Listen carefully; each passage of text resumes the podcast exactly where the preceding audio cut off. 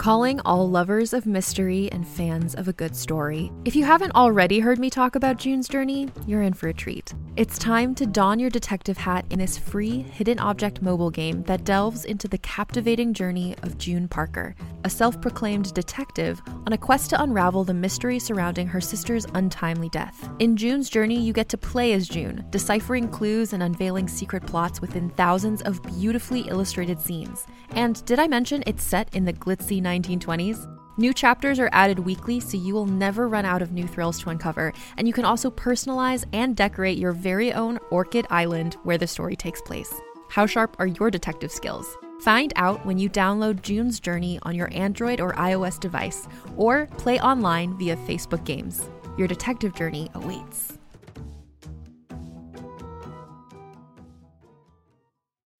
From the creators of the hit kids podcast Who Smarted and Netflix's Brainchild comes the adventurous world of mysteries about true histories, affectionately known as math. Every episode follows Max and Molly, who have just been recruited into a secret order of problem solvers, on an adventure through time packed with puzzles, hidden equations, history, and laughs, making learning cool. Listen to Mysteries About True Histories on Apple, Spotify, or wherever you get your podcasts. Hello, I'm Tonya. Tonya Infinity. And I'm Gertie. Gertie, the 186 year old Galapagos tortoise. They're the oldest living land animal on the planet. But that's not all. I also have a time traveling show. Together, we go back in time to meet inspiring people from history. Who knows where we'll go today? Time traveling Tonya and her best friend Gertie.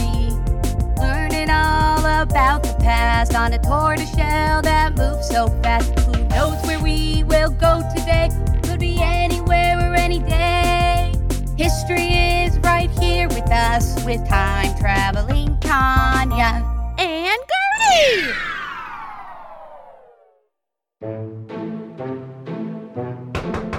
Hello? Tonya? Tonya? Tonya, where are you? Hmm. The door is unlocked. Her jacket and shoes are here. She hasn't left. Where could she be? Tonya? Where are you? You don't want to miss out on time traveling day. Hmm. She's not behind the curtain, and she's not in this closet. Tonya, it's your favorite day of the week.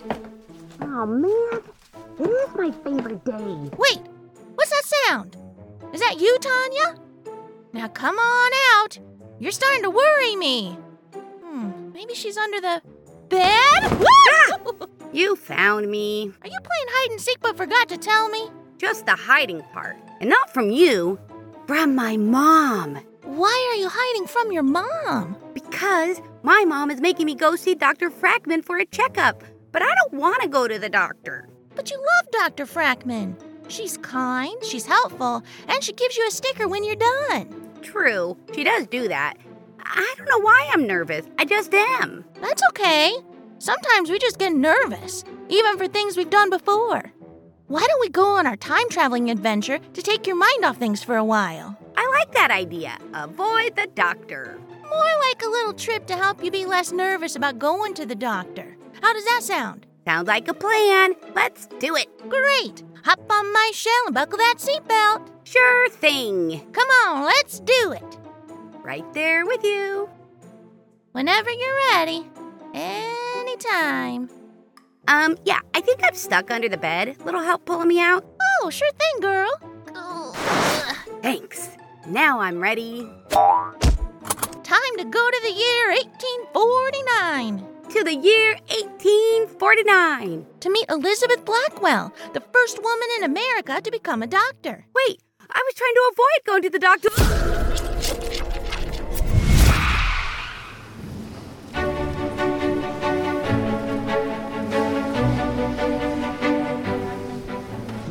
Welcome to January 23rd, 1849, in Geneva, upstate New York. Gertie, you tricked me.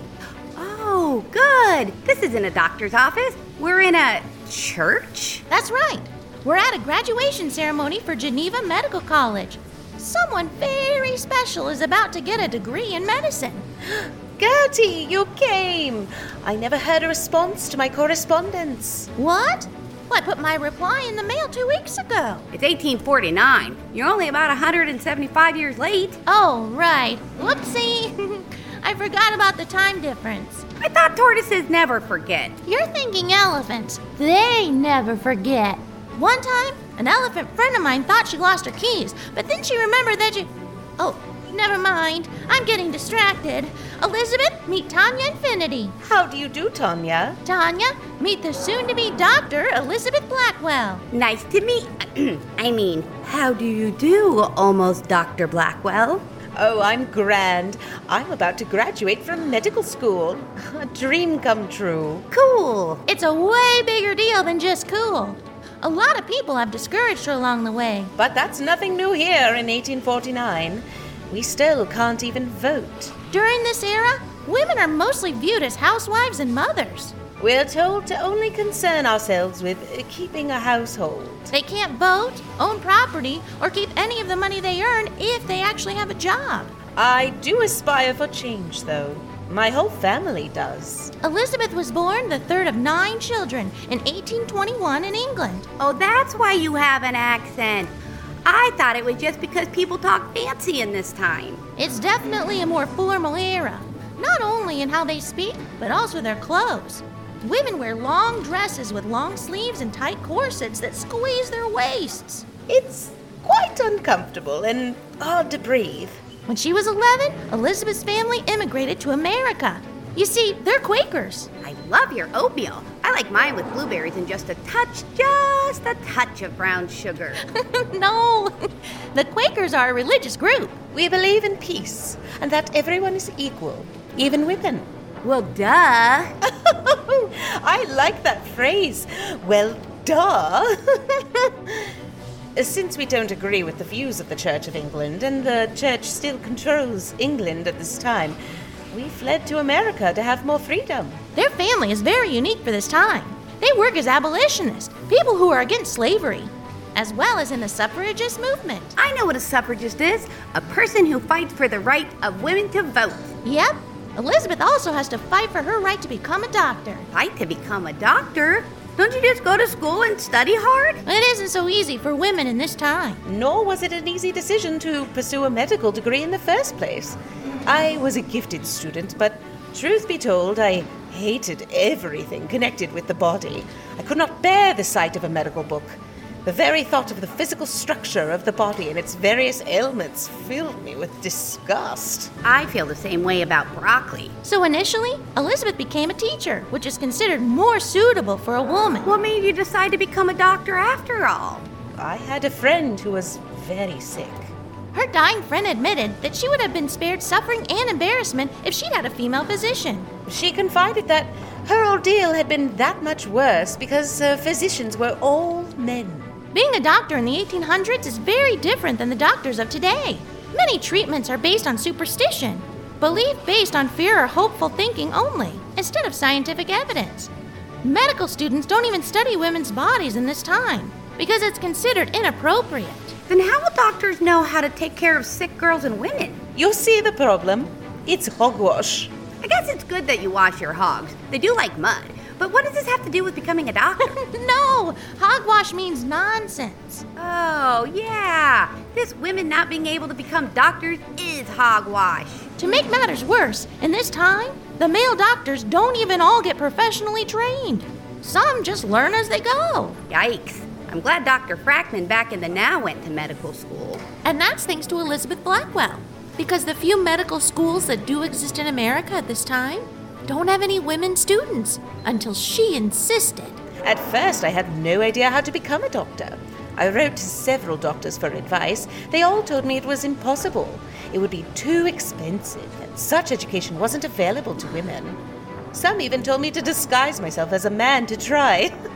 can you imagine? Oh, I can imagine just about anything. I'm very creative. But Elizabeth wanted to become a doctor as herself.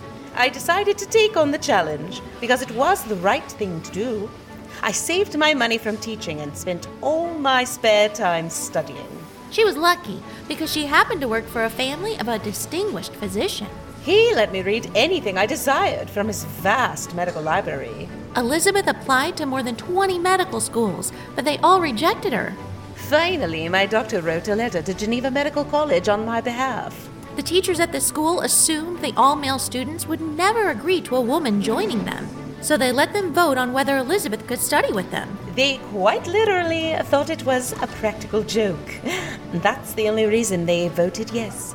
And that's how I got an acceptance into medical school in 1847. They call that a prank?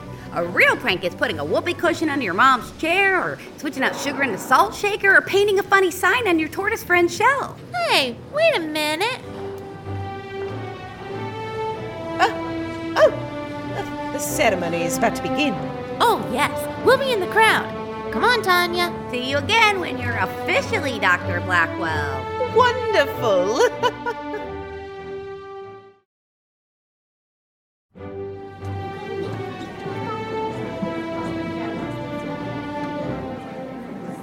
I'm so happy that Elizabeth was able to go to medical school. I hope she made lots of friends. Unfortunately, the other students weren't very nice to her, and her professors complained that teaching her was an inconvenience. At first, she wasn't even allowed to observe surgeries, Ugh, that's so frustrating. but she insisted that she be considered a student, simply, not treated differently because she's a woman. And now she can go on to being a doctor and help more women like her friend that was sick. Unfortunately, even with her diploma, she won't be able to work as a doctor in the US because she's a woman. Come on. But don't worry, she'll be able to work in clinics in England and France. And eventually, in 1851, she'll return to America. During the Civil War, she and her sisters will train nurses to work at the Union Hospital. And with the help of some Quaker friends, she'll open a small clinic to treat poor women and children. Its mission will include providing positions for women physicians. She'll help and inspire so many people. Wow. Can you imagine if she had listened to all those people and given up on trying to become a doctor? And now, everyone in town has turned out and packed the graduation ceremony to support her. Isn't it great? Elizabeth Blackwell. Congratulations, here is your diploma. And may I also say, as Dean of the school, I hope that no more women will attend my school. I know! Hogwash! But not only is she graduating, Dr. Blackwell is graduating first in her class. It shall be the effort of my life, by God's blessing, to shed honor on this diploma.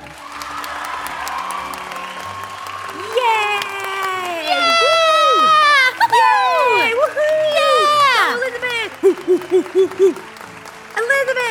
I mean, Dr. Blackwell! Yes, my friend. I just wanted to say congratulations before we go back to now. I actually have my own doctor's appointment to get to. Oh, thank you. And thank you for coming to my graduation, Gertie. It means a lot. Of course. Okay, Tonya, jump back on my shell and buckle your seatbelt. And thank you, Dr. Blackwell. Because of you, my doctor is a lady doctor too. I think they make the best kinds of doctors. Well, duh. yeah, duh.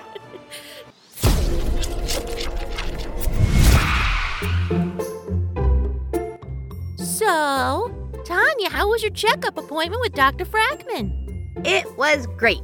Piece of cake. And look at the cool sticker I got. It's a scratch and sniff of a piece of cake. Ooh, yum. Thanks again for taking me to meet Dr. Elizabeth Blackwell. It really made me appreciate my doctor even more. Who knows? Maybe someday boys can grow up to become doctors too. They already can, silly. Oh, right, right. I mean, duh.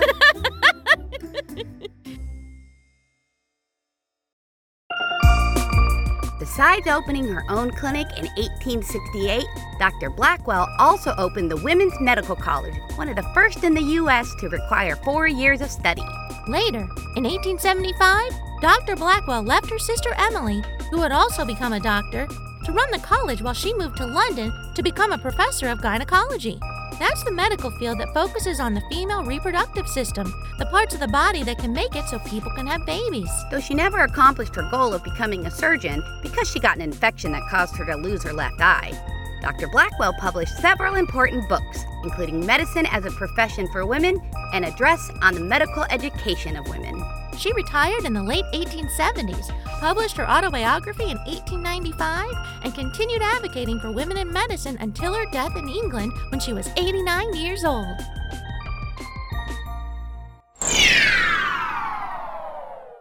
Go, kid, go.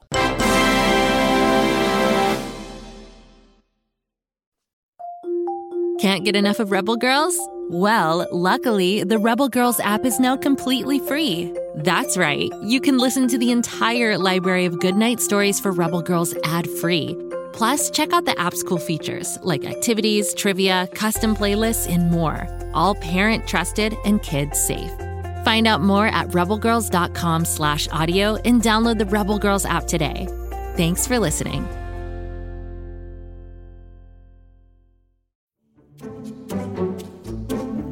Do you like to laugh? Ah, who am I kidding? Who doesn't like to laugh?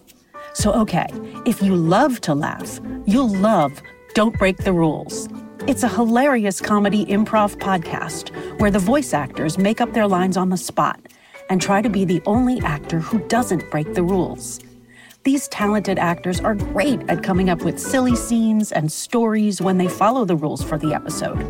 And it gets even sillier when they accidentally break the rules. The stories are guided by suggestions from kids like you, and the episodes feature laughs, burps, and the occasional unicorn. So if you'd like to giggle and play along, be sure to listen to Don't Break the Rules wherever you listen to podcasts.